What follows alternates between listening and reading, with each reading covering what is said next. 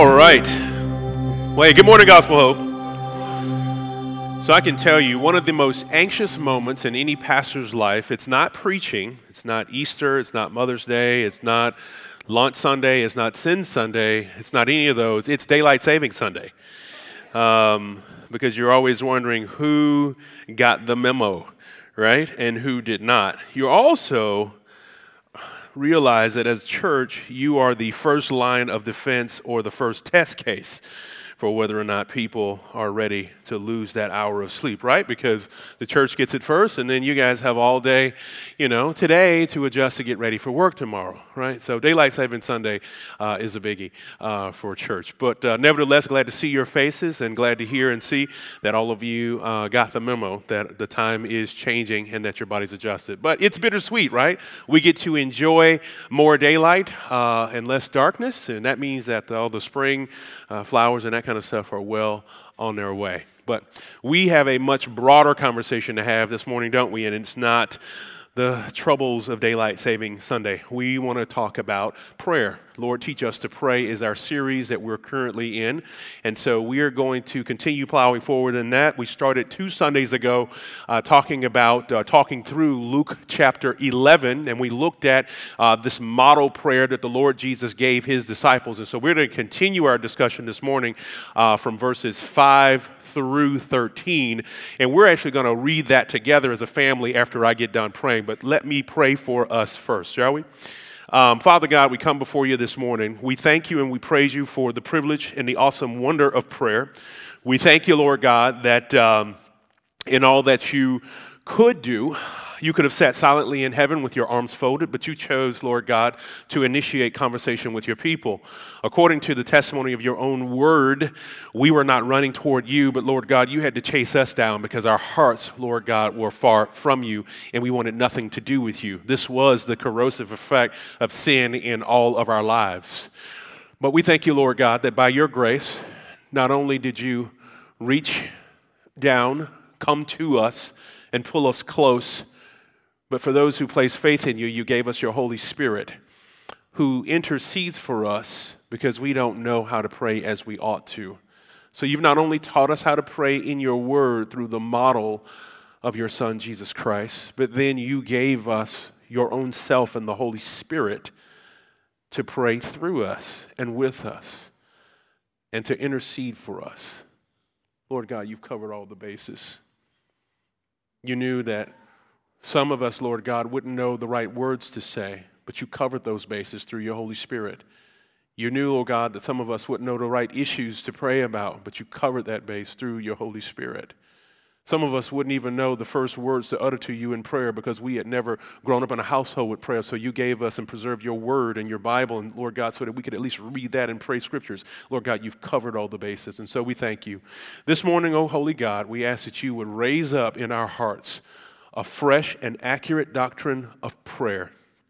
And that you would point out our sin in this area, that you would indeed, by the power of your word, reprove us, search us, and show us where we have been uh, sinful in this area, whether it be through apathy or whether it be through, um, Lord God, just pretending to pray but not really being faithful. Lord God, whatever our sin is in the area of prayer, show us that individual thing that's going on in our heart that we need to repent of.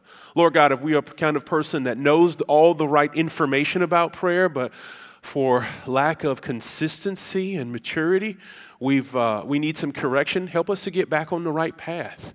And Lord God, once we make it through all of the, the correction and reproof, would you give us clear instruction? Show us the way, the roadmap, the right way to pray, Lord God, so that we would might not only be able to have more forthright conversations with you, Lord God, that, that you hear and respond to, but that we might also be able to pray for others, both the lost and those sitting right next to us.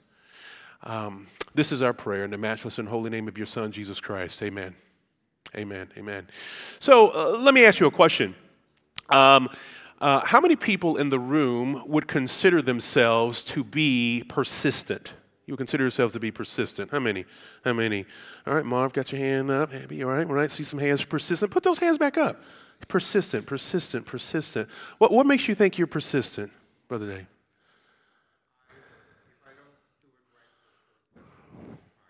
Okay, good. You, will you'll try again regardless of opposition. I saw a couple other hands over here. Uh, if, you th- if you put your hand up, you said you were consistent. Well, what, makes you, what makes you say you're consistent?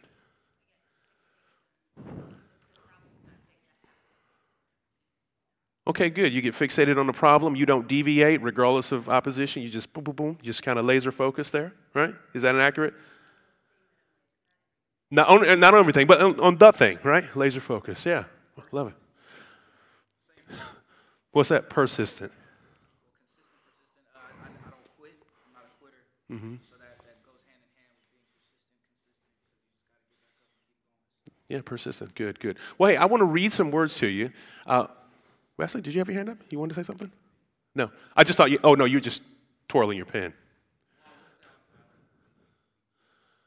Okay, like to see things completed. Good. So, so we got a couple of, so we got some folks in the room to consider themselves to be persistent. I appreciate you kind of volunteering that and knowing that you might get pulled into the message some kind of way, uh, and you didn't pull back. But if you got your Bibles with you, I want to read together. If you got your Bibles with you, um, turn with me in them to the book of Luke, uh, chapter 11 in particular, and we're going to read from verses 5 through 13 together. 5 through 13. All right? So uh, say amen once you turn there, get there, switch there, or you can see there. Amen. amen. All right, we're there. All right, good. So the Bible reads this way Luke chapter 11, verse, begin with verse 5. It says, He also said to them, Suppose one of you has a friend and goes to him at midnight and says to him, Friend, lend me three loaves of bread because a friend of mine on a journey has come to me, and I don't have anything to offer him. Then he will answer from inside and say, Don't bother me. The door is already locked. My children and I have gone to bed. I can't get up and give you anything. I tell you, even though he won't get up and give him anything because he is his friend, yet because of his persistence, he will get up and give him as much as he needs. So I say to you, keep asking and it will be given to you. Keep searching and you will find. Keep knocking and the door will be open to you. For everyone who asks receives, and the one who searches finds, and the one who knocks the door will be open. What father among you, if his son asks him for a fish, will give him a snake instead of a fish? Or if he asks for an egg, we'll give him a scorpion. If you then, who are evil, or natural fathers, evil, know how to give good gifts to your children, how much more will the Heavenly Father give the Holy Spirit to those who ask him? And so let me ask you a question. This is a little bit of uh, participatory. We're going to preach uh, somewhat buffet style. You know what that means?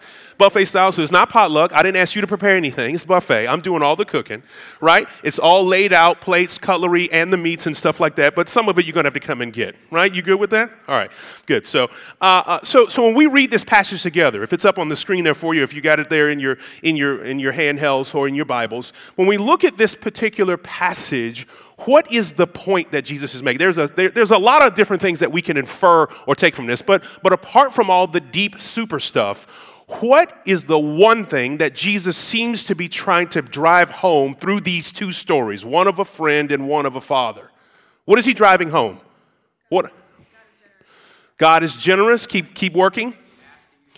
Asking you shall receive. Keep working.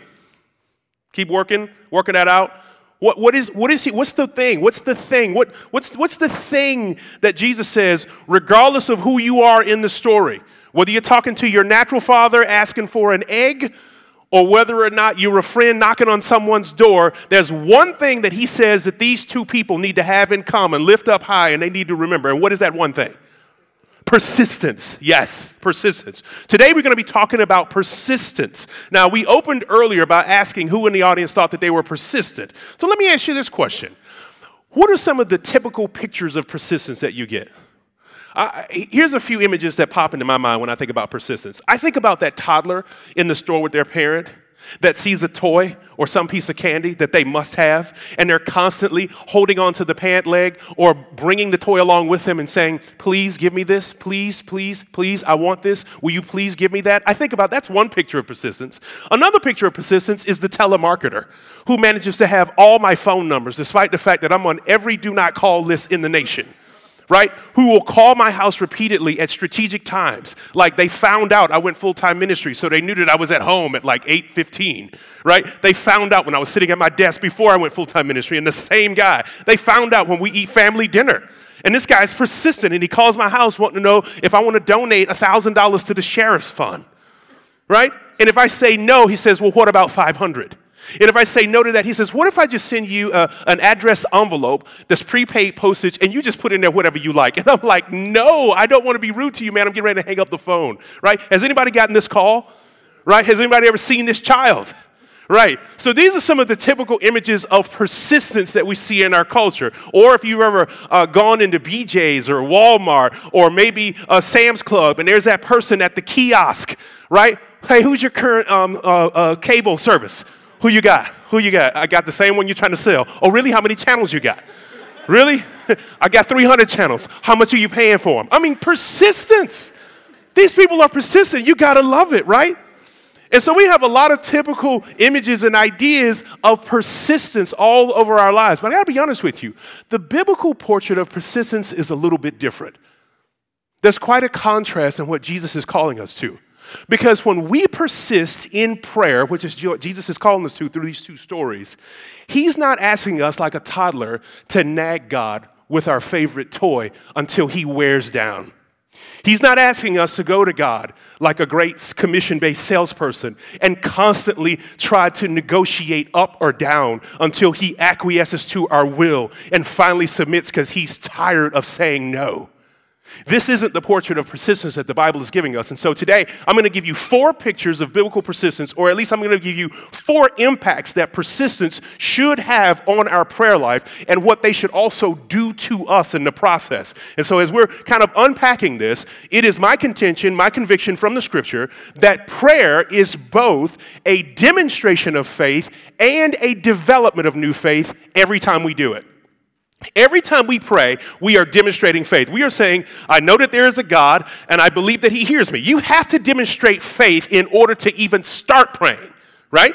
So prayer is both a demonstration of faith and as we pray, through persistence, if we will continue, if we will press in, if we will pray the right way, prayer should also increase our faith. There should be a development of new faith, new levels of trust and confidence in who God is and what He wants to do in our lives. And how does that happen? Persistence is crucial to that. So when we talk to God, we're demonstrating faith. But when He answers back, wow, does that develop new faith? And so Jesus challenges us to persist in our prayer life to persist. And so we're going to explore exactly what that means as we walk through um, today's passage. So if you got your Bibles, which I know you do, and if you don't, um, you'll have a Bible provided for you on the screen. So, when we talk about prayer being both a demonstration of faith and a development of new faith, exactly how or what do we see in Scripture that lets us know that new faith is indeed being developed? I want you to consider a, a, couple of verses by way of comparison. They'll be on the screen for you at the same time, but you and I read the story together and we're going to work together through this. Now, look at verses 5 and 11 at the same time, if you can. I believe you have those. Perfect. Thank you, sound team, uh, uh, visual team. All right, so let's look at these. It says, He also said to them, Suppose that one of you has a friend and goes to him at midnight and says to him, Friend, lend me three loaves of bread. And then I want you to skip down to verse 11 and look at the other part of the beginning of this other story that Jesus tells around the same topic. And Jesus says, Now, what father among you, if his son asks for fish, will give him a snake instead of a fish? So I want you to notice that the, one of the first things that Jesus teaches us in this whole conversation, right? There's two stories one about a friend going to another one in the middle of the night, and then another story about a son who could ask his father for a piece of bread or, or a fish or an egg. In the two stories, there is this interesting transition between friendship and fathership. One of the first things that persistence does is it matures us to see God as a not as a friend who lends, but as a father who freely gives. The whole idea around persistence is to help us make the same migration in the story that, that Jesus is making. He starts out showing us that, that, that, that you may begin prayer as going to a friend in the middle of the night, asking to lend or borrow bread. But at the end of the story, Jesus says, No, you ought to see God more like a father who freely gives exactly what the child needs. Let's just be honest. Yes, the Bible says that God is our Father. But how many of us will be honest that in our prayer lives, we often feel more like an imposition? We feel more like it's a gamble. We feel more like we're rolling the dice and we're going to ask God something and we don't know what we're going to get in return or if we're going to get an answer at all. In other words, while our theology in our brains know to call God a father, the way that we knock on the door in prayer, uh, most oftentimes we're approaching him like a friend in the middle of the night. It takes growth and persistence to truly know God as a father, even if we understand that He is. It doesn't always trickle down into the heart. I mean, yes, we can learn as children to pray a prayer that we've been taught to potentially memorize by our parents, or even that we just saw on a pamphlet, and we read the Bible and we say to ourselves, Our Father who art in heaven, hallowed be thy name. We can do all those things. We know the right vocabulary, but how many of us will admit, right alongside, my hand is up first, I will admit that there are times when I really don't feel like I'm talking to a father. I feel like I'm negotiating with a buddy who I know at times in my life has been good for let me borrow a thousand or two or 500. Right? I mean, how much, I, have got friends like that. In my social circle, I've been blessed to have a few people that, I, that have just been really close friends, and I know the threshold of our relationship. I have people who I know I could pick up the phone and without any reservation say, Look, I don't have time to explain, but I need you to Western Union me X. And we'll talk about it later. And we'll laugh about it later. And vice versa. There's some people that know that they can call me. No questions asked, this is what we need. But then I also know that someone, I know the threshold and I know the ceiling on all those relationships. But I also know that there's sometimes that I have a great need in my life and it's like, I can't go to my boys, I need to go to my, my dad. I can't go to my dad, I got to go to my God. All of our relationships have thresholds. And so we live life like that, categorizing our relationships on where we know we can have the greatest confidence that we're going to be able to get exactly what we need. And if you believe that that kind of thresholding or contextualization of our relationships isn't affecting how we appeal to God, it does. It absolutely does. And it's based on our track record in prayer. Man, if I've prayed and felt like this thing worked, I'll go back to God over and over again. But if I prayed and felt like that was too much of a delay and I had to take things in my own hand, I'll go back to myself over and over again. And so it is only through persistence that our heart matures from seeing God as just a friend who will occasionally lend, if he has it and it's convenient, to a father who actually freely gives. The Bible speaks to this in James chapter 1 verse 16. It speaks to this potential deception in our heart. Look at this in James chapter 1 verse 16 don't be deceived. Okay, if the Bible leads with the words don't be deceived, this means that this is a common area of deception, right? So, not me, it's the Bible saying, don't be deceived, my dearly beloved brothers. Family language.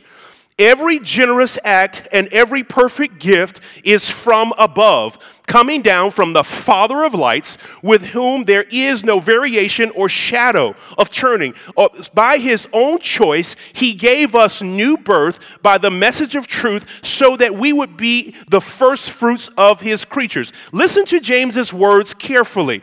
Beloved brothers, do not be deceived. Every good and perfect gift, the gifts and the things that you are generously given in this life, which actually translate to your optimal and your highest well being, they are coming from God. Who is your father? Don't be deceived. He is your father. But guess what? He is not your father by your own terms. He is your father because you believe the word of truth that he sent. And so, the nature of our birth to become the children of God is not on our own terms, but it is on His terms. How many people have ever been afraid to go ask your natural parents for something? Or you were tentative because you knew that the giving was going to come with certain advice and accountability. These same tendencies exist within our own heart toward God. There are times when we would much rather find a solution other than having to pray about it because we know that if our Heavenly Father gives it, it's going to come with some heavenly accountability and some heavenly advice. And so, persistence matures us from seeing God as a friend who merely lends to seeing God as the Father who truly gives. Persistence invites us to move beyond the deception of our natural hearts, our native state, to see who God is and how He is. James chapter 1 verses 16 through 18 is not only a classic passage in terms of telling us that every good and perfect gift cometh down from him, but it is the locus classicus. It is the best text that we go to in scripture in the New Testament to talk about the unchangeable nature of God, his immutability. Now, that should be comforting, which means that God always, toward his children, is a good father. Not like some of the fathers that you and I may have. I like my dad. I love my dad. All of us have fathers. And so, regardless of how you feel about your father, God is a better father.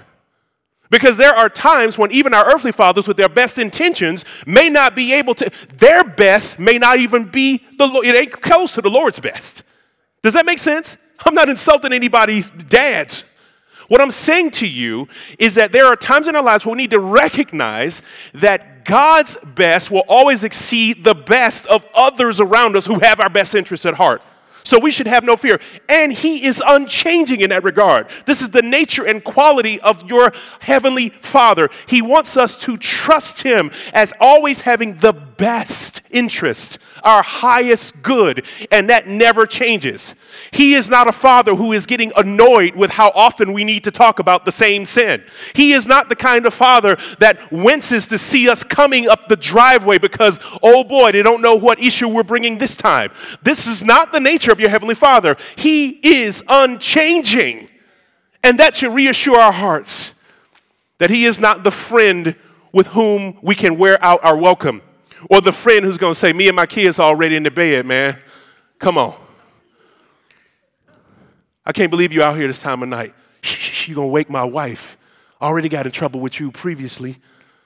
Right? That's not the nature of our God. He's not the friend who lends, but He is the Father who freely gives, and He wants us to know that about Him. And but guess how we come to know that? Not through the theory of my message, not through the theology of Scripture. We come to see it in the theology of Scripture, but we come to know it through persistence in prayer. And so, I want you to also appreciate this beautiful picture that Jesus gives us. The guy who's outside knocking on the door, imposing on the friend in the middle of the night, and he really doesn't want to get up to come to the door. And I want you to see that next picture that Jesus gave us of the Father isn't it interesting that, that, that, that, that I believe that Jesus wants us to see this? That we are not the friend trying to get in, but we are the child who already lives in God's loving, adoring attention, affection, provision, and protection. You understand? We're not the ones outside banging on the door, we're the ones inside with the Father. That's who we are. Uh, Psalm 121 tells us this that God has always had this in mind in his relationship with us. While the language of fatherhood is not used in this text, listen at what language is. In Psalm 121, David says these words I will lift mine eyes toward the mountains. And some of your Bibles may say, I lift mine eyes toward the hills. Where does my help come from? Question mark. Not from the hills. My help comes from the Lord, who is the maker of heaven and earth. He will not allow your foot to slip. He is your protector who will not slumber. Indeed, your protector of Israel, he does not slumber, nor does he sleep. You're not going to wake God up with your needs. He doesn't sleep. The Lord will protect you. The Lord is the shelter by your right side. You're not trying to get in, you're in. If you're in Him, you're already in His shelter. Are you seeing this? The sun will not smite you by day, nor the moon by night. The Lord will protect you from all harm. He will protect your life. The Lord will protect your coming out and your going in, both now and forevermore. The Lord desires that we live in His affection, provision, and protection, and that we know Him as the Father with whom we already reside, not the friend who we're trying to knock on his door in the middle of the night inland. You should never feel as if you are inconveniencing God, regardless of how repeatedly it is the same or similar type of need. And regardless of the time, type of need, or the moment in which it's need, none of your crises represent an inconvenience for the Father. Not a single one of them. Let's look at the next verse. What else can we learn from persistence if we persist the way that Jesus is teaching it? Look at verses 6 in the top story compared with verse 13 in the bottom story. Verse 6 says this Because a friend of mine, this is why the guy's knocking in the middle of the night, right? Because a friend of mine on a journey has come to me and I don't have anything to offer him. But then scroll down to verse 13. What does that conversation look like? Not with a friend, but with a father. Verse 13 If then you who are evil, you who are natural, regular, everyday fathers, know how to give good gifts to your children, how much more does your heavenly Father know how to give you? Follow this. It may seem weird and awkward, but I want you to follow very carefully. How much more does your heavenly Father know how to give you, give the Holy Spirit to those who ask. Give the Holy Spirit to those who ask. Who is the Holy Spirit? Who is the Holy Spirit? This is buffet style. Who is the Holy Spirit? It's God. It's God the Holy Spirit. How much more? In other words, if your earthly father knows how to give you bread rather than a scorpion, he won't give you anything deleterious. He won't give you a snake right? He to give you something that's going to hurt you or destroy you. How much more, I'll spell it later. Uh, uh, how, how much more, how much more would he give you not just something, but give you himself? And so, so, so, so here's it is. The second thing that persistence teaches us is this. Persistence moves us from focusing on our immediate need to our ultimate need. It's not that God is asking us to ignore our immediate needs, they are actually a segue to our ultimate need. The Bible puts it this way 2 Samuel chapter 22, verses 2 and 3. Listen to these words. And he said, The Lord is my rock, my fortress, and my deliverer, my God, my mountain where I seek refuge, my shield, the horn of my salvation, my stronghold, my refuge, my Savior. You save me from violence. Follow the thought life of the prayer and then think about your own life. How often does one of our immediate needs take us before God and it's like, Lord, we need safety? And that's true and it's real, and we ought to say it to God just that way Lord, I need safety. But what happens through persistence is our prayer life evolves to where we're not only asking for God to distribute safety into our lives, we say, Oh, the name of the Lord is a strong tower. The righteous run in it and they are safe. You understand what I'm saying? Persistence in prayer moves us from an exclusive focus on the immediate need for bread to the one who is living bread. From the immediate need for refuge to the one who wants to be our refuge. All of our needs have the same DNA. How can they lead me to the ultimate one? Not to, not to ignore the fact David really did need protection. We really do need protection. We really do need bill payment help.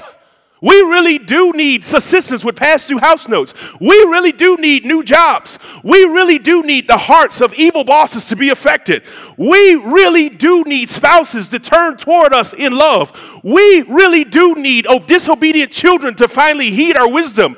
We really do need wisdom for the most challenging situations in our lives. And in all of them, God is saying, Bring it to me persistently so that I can not only address that, but show you how I am the one you need, not just the one who distributes what you need. Does this make sense? Amen. Amen. I'm glad it makes sense to you. Um, one of the greatest places in Scripture where we see this is the Lord is my shepherd, therefore I shall not want.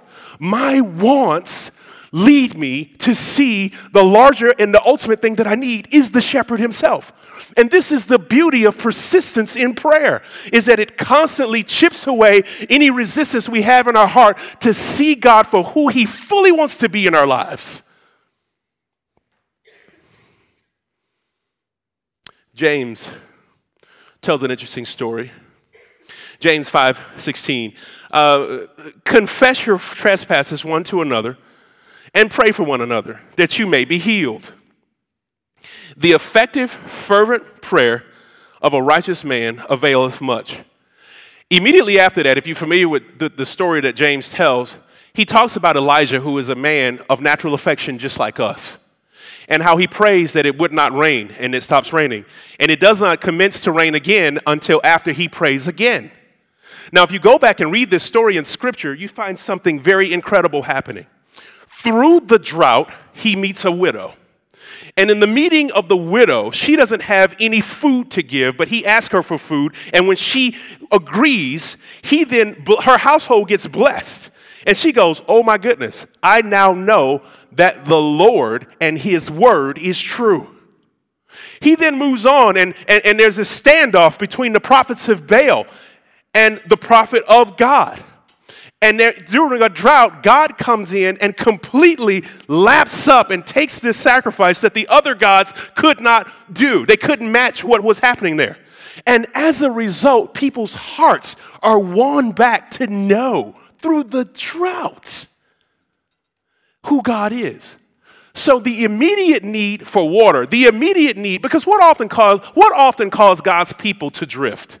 The, what often caused God's people to drift is that they didn't feel like the covenant God was meeting their need in the way that they wanted it met.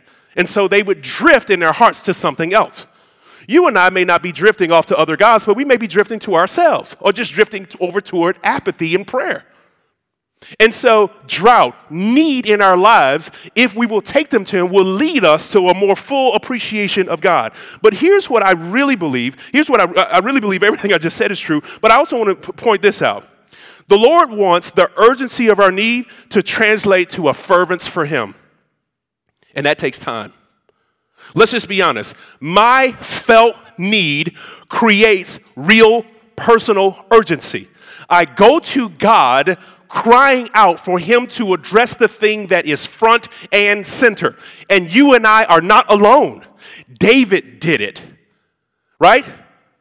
Right? David, David, every, everybody in the Bible who we see crying out before God earnestly, they cried out to him earnestly through the lens of their immediate need. And through that time, the Lord began to transform or do something to their prayers, especially if you watch David. He transitions from the, from the, from the agony and the turmoil, the potential and the prospect of defeat to the declaration that God is indeed his deliverer and the faithful one who will always come through. These are the same kinds of prayers that the Lord wants us to pray. He wants our hearts to, He wants the urgency of the situation to translate to a fervence for Him as a person. And guess what? It is only through the vehicle of persistence in prayer that that transformation by the Holy Spirit takes place. If you pray without, if you're praying sporadically, it won't happen. It just seems like God hasn't checked his mail yet. But if you're praying persistently, if you're communing with Him often, you begin to discover that God, you are listening, and oh my goodness, you are transforming my perspective through this one issue. And you don't you don't start praying for issues, but you start seeing issues in your life, and you be like, oh, we, how is God going to show up in this? I don't know if you've got there yet, but but but it's a it's a tender space. I'll tell you what else happens when there are no issues on the horizon of your life that drive you to your knees, you get a little bit anxious. And you say, well, wait a minute. Am I not on the front lines? Am I not being faithful? Lord, are you not interested in showing yourself in my life? You begin to associate God blowing through challenges with how he shows himself in your life. And so, in the absence of challenge, you begin to wonder, man, God, do you still want to work through me? Well, this is what's happening in my life. I don't want to put that on you if that's not where you're at. But I will say this based on what I see in the biblical record, the only person, the only way that a person can rejoice, right, amid all manner of temptation, the only way that a person can rejoice in being shipwrecked, the only way that a person can rejoice in, in, in any measure of difficulty in their life, that that difficulty is going to somehow make them more identifiable with the cross of Christ. The only way that you could possibly rejoice is that through the persistence of prayer, you have finally seen God constantly come through your challenges, and you almost grow to relish challenges. Not the pain thereof, but the outcome of them. And so, the Lord wants the urgency of our need to translate to a fervency for Him. Let's look at verses 7 and 8 together. They're next door neighbors. This is pretty easy. Then he will answer from inside. Talking about the friend, we're knocking on the door. Then he will answer from inside and say, Do not bother me. The door is locked. My kid's in the bed. I cannot get up to give you anything. I tell you, even though he won't get up and give you anything because he is his friend, yet because of his persistence, he will get up and give him as much as he needs. Now, the biblical portrait of persistence not the toddler, not the telemarketer, not the salesperson in, in Walmart or BJ's. Now, this is a very interesting exegetical discovery. But the Greek word, which I won't try to, I won't pronounce it for you because it's not relevant, behind persistence actually means shameless. Shameless. Now, why is this relevant to the story? So, hospitality is a major centerpiece in ancient Near Eastern culture. You can kind of just think back in your mind if you read through the Bible, what were one of the first or the foremost acts of hospitality were often extended to travelers that come into someone's home? Right? A piece of bread, somewhere to lay your head, and maybe some place to wash your feet. These were general acts of hospitality. So, you know, the ancient Eastern countryside is not littered with hotels like ours is. And so, hospitality, before it became an industry, was the priority of individual citizens. As a matter of fact, Jesus even said, uh, How do you know if you want to mind? Do, do you show hospitality to people? You remember how the Apostle Paul told people to validate whether or not a widow should be included in daily administration? Does she have a history of faithfulness? And how does she treat strangers when they come? Does she show them hospitality? Right? So, this whole idea of hospitality, what's happening in this, this moment that Jesus is showing us, is that this guy is shameless. In other words, he doesn't care who hears him knocking but he also knows that it would be a shame for others to hear him at the door, constantly petitioning for help, and no one would show him hospitality by opening the door. He is shameless. He does not care who hears. That's the reason he's shameless because he's there in the middle of the night. And so we are called our persistence, the nature of persistence, not the toddler, not the telemarketer, but the kind of persistence that we should have toward God is the kind of persistence that says, Lord, I don't care who's looking. Lord, I don't care who hears. I don't care who knows that I'm trusting you like this. I don't care who knows that I have set aside all other options and made you the primary option. You see, persistence makes us take delays in answer as time to deepen my resolve. Delays in answer prayer are time for me to deepen my resolve that God is exactly who and what I need. Let me give you some examples. In Daniel chapter 3, verses 16 through 18, you won't have this on the screen, but you know the story. It's the story of the three Hebrew boys. The three Hebrew boys story doesn't give us any insight into their prayer lives, but it does give us some, this conversation between Nebuchadnezzar and the three Hebrew boys. When they were faulted or charged with not bowing down before this idol God, and Nebuchadnezzar came to them, blew the trumpet, and said, Now you must bow. He says, Let, let me tell you something. We will not bow down whether our God chooses to deliver us from your hand or not. Regardless of the outcome, we shamelessly trust our God. And God did not delay, listen to me, God did not delay the answer, but it definitely seemed from like a from a from a, from a human standpoint, they were in the furnace before the Father sent a saving solution. So, from a human perspective, it seemed like, oh God, I wish you would kick in. But these guys were shameless in their commitment to God. What else did they do? How else, who else in the scriptures has persevered in this way? The apostle Paul, over in 2 Corinthians chapter 12, asked the Lord three times to remove from him, to remove an issue from his life that was painful, right? And, and agonizing. And the Apostle Paul shares with us that even after making these three requests, the Lord's response is, No, because my grace is sufficient for you. And then Paul says, I then shamelessly glory in my affliction, because this is how the Lord wants to humble me and work through me. The Lord Jesus, on the night preceding his crucifixion, goes to the Father three times and says, If it be possible, let this cup pass from me. And on the third, Jesus says shamelessly, Nevertheless, not my will, but your will be done.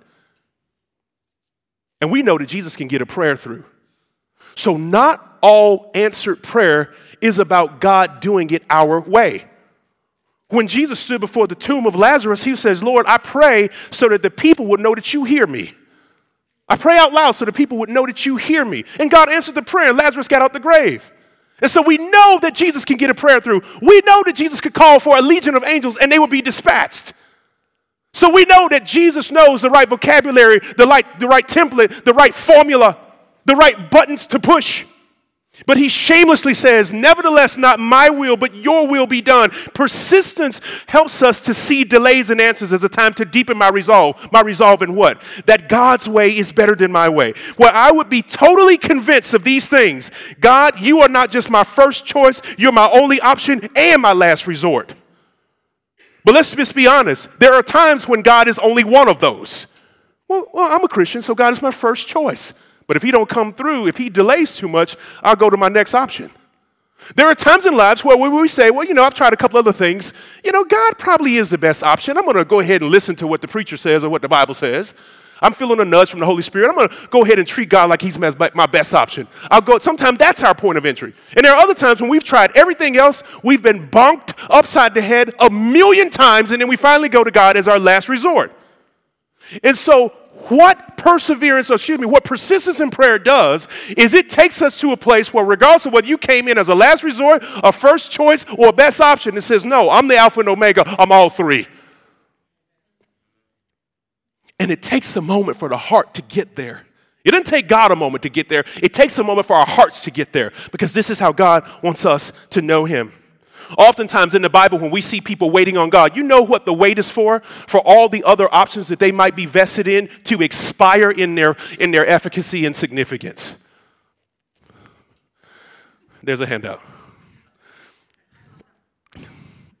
Amen. And so, am I totally convinced? Persistence helps me get to this place of being totally convinced that He is my first choice, my only option, and my last resort. Let's go to verses 9 and 10. We're getting close. So I say to you, keep asking, and it will be given to you. Keep searching, and you will find. Keep knocking, and the door will be opened. For everyone who asks receives, and the one who searches finds, and the one who knocks, the door will be opened. For what father among you, if his son asked for fish, would give him a snake instead of a fish? Finally, this persistence helps us or motivates us to see prayer more like a treasure hunt than a trivial pursuit. Where am I going? You may be saying to yourself when Jesus says, keep knocking, keep asking. Well, how do I know if I get the right number of knocks? How do I know if I'm asking the right way?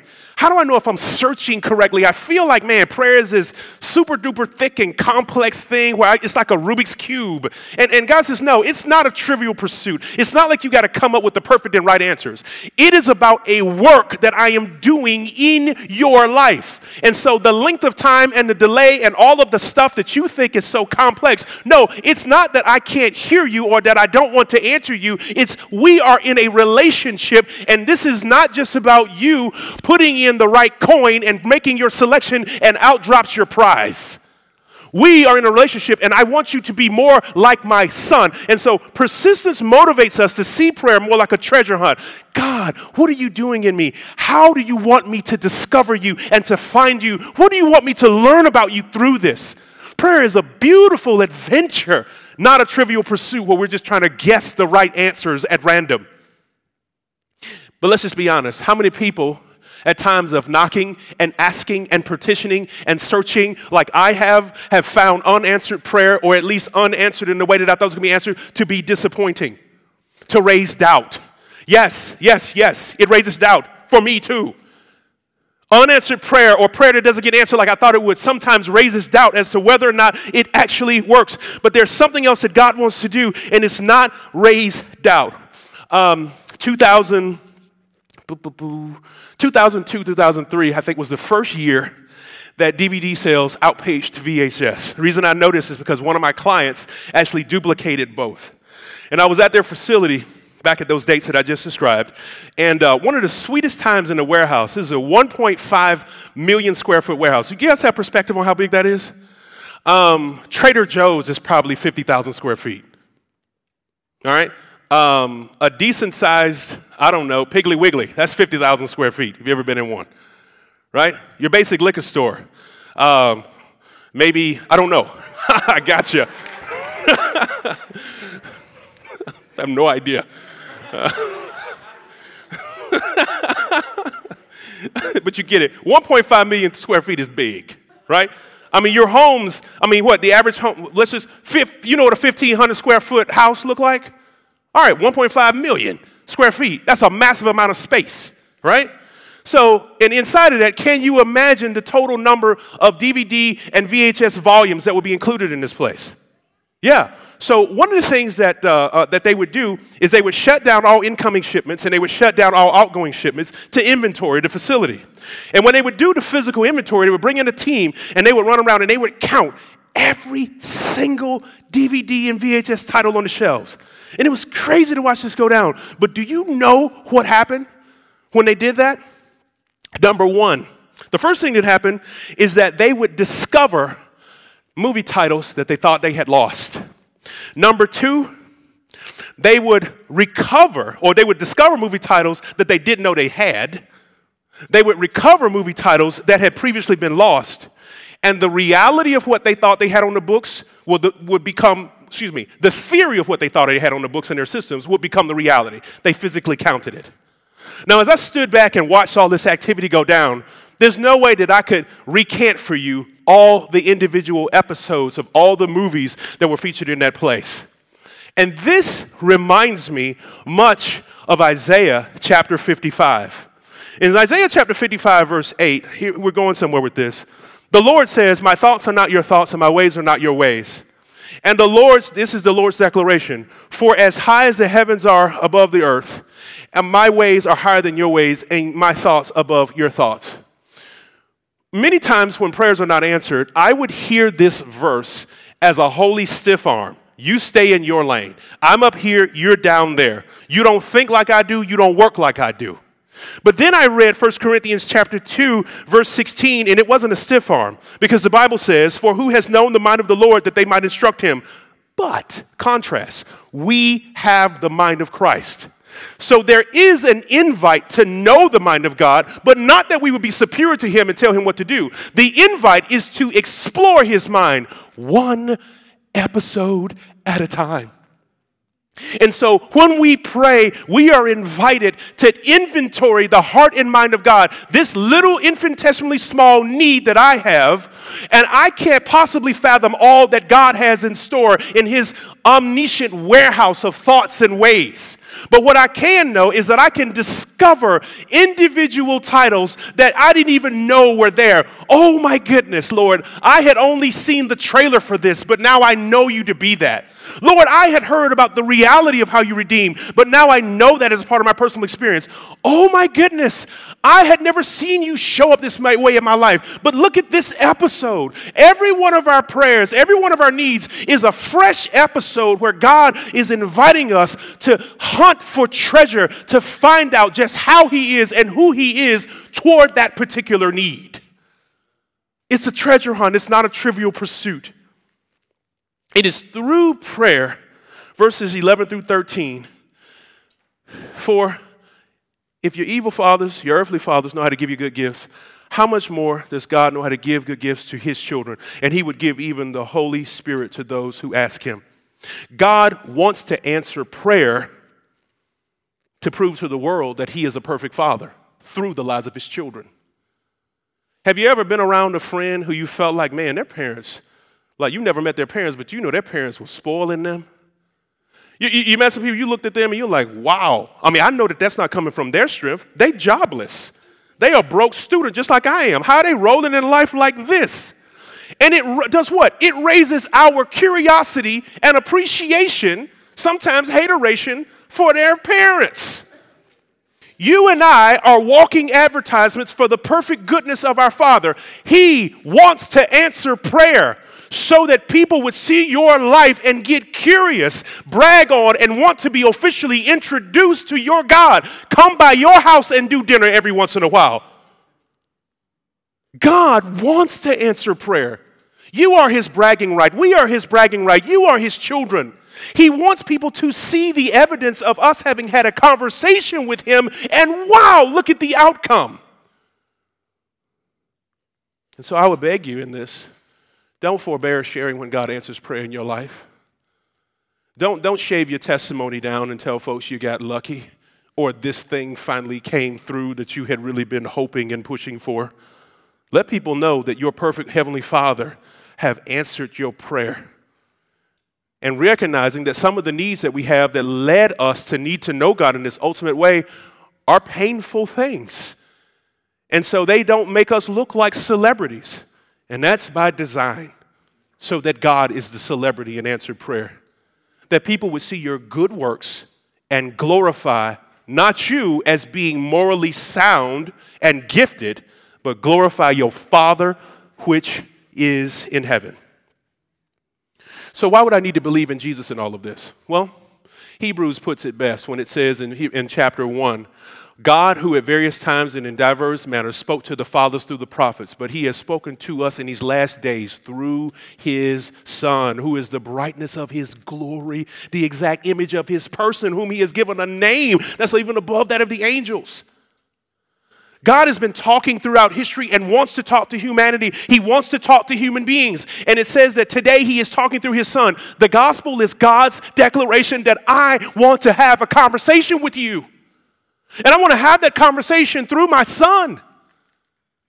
I, I, want you to enjoy the beautiful benefit of what it means to have you as your Father in much the same way that Jesus does. The reason that Jesus came and died for us on the cross was yes, because sin needed to be dealt with personally and powerfully, but also we needed a pattern of what relationship with the Father looked like. And Jesus beautifully and wonderfully provided that, and God allowed the words of it to be captured in Scripture for our own enduring and eternal edification. The gospel is God's banner his shout. It's his inflatable thing out on the lawn that says, I want to talk to you. I want to have a conversation. I want to connect. I want to relate. And here's how I communicate.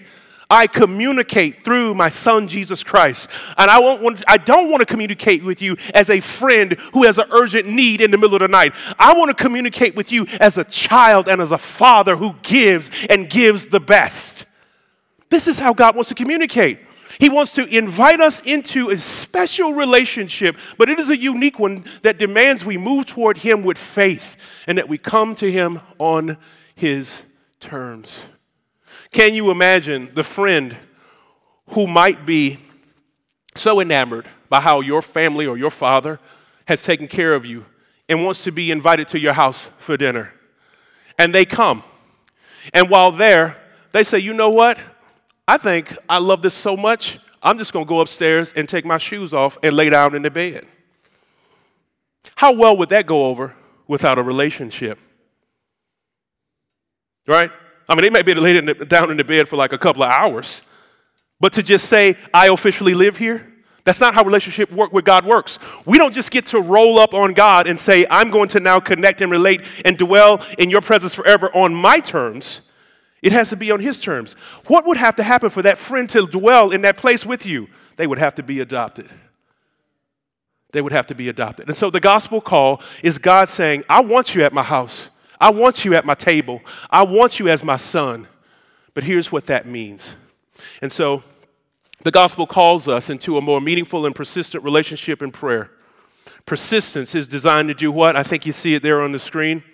Persistence matures us from seeing God as a friend who lends, but yet as a father who gives. Persistence moves us from focusing on just our immediate need to our ultimate need for God Himself.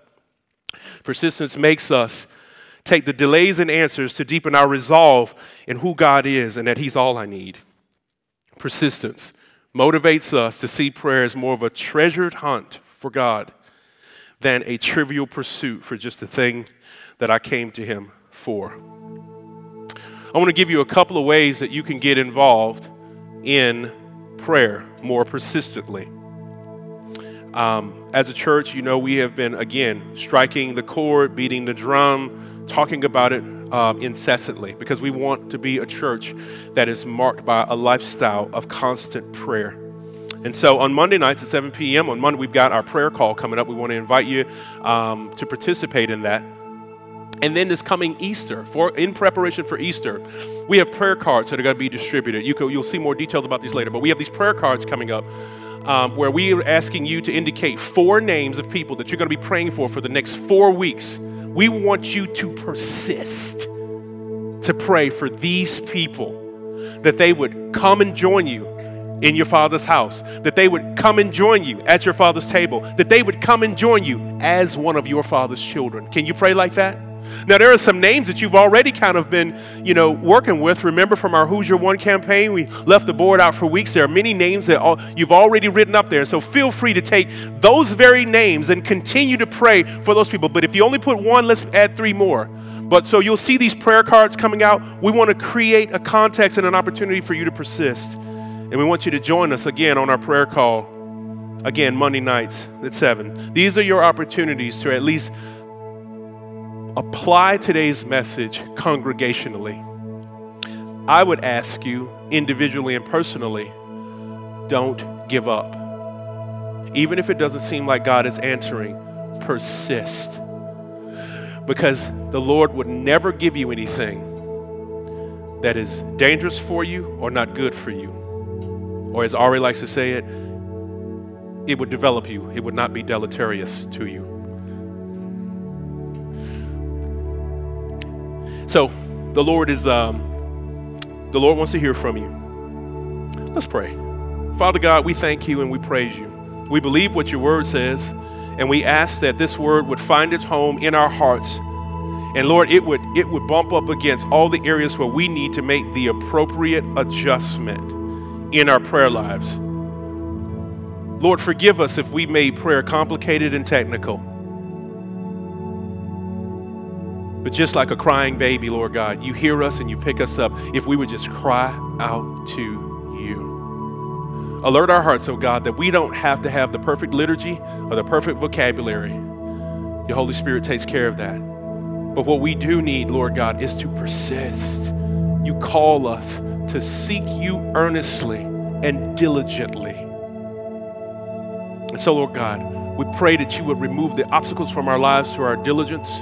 We pray, oh God, that you would develop our faith through this particular message to go back again and, and, and to talk to you about this one thing that we've been avoiding or all the things that we've been avoiding and not to just pray easy prayers because we can make our conscience feel great that it got answered or we don't know if it got answered.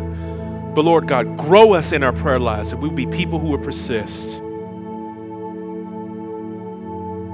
This is our earnest prayer in the matchless and holy name of your Son, Jesus Christ.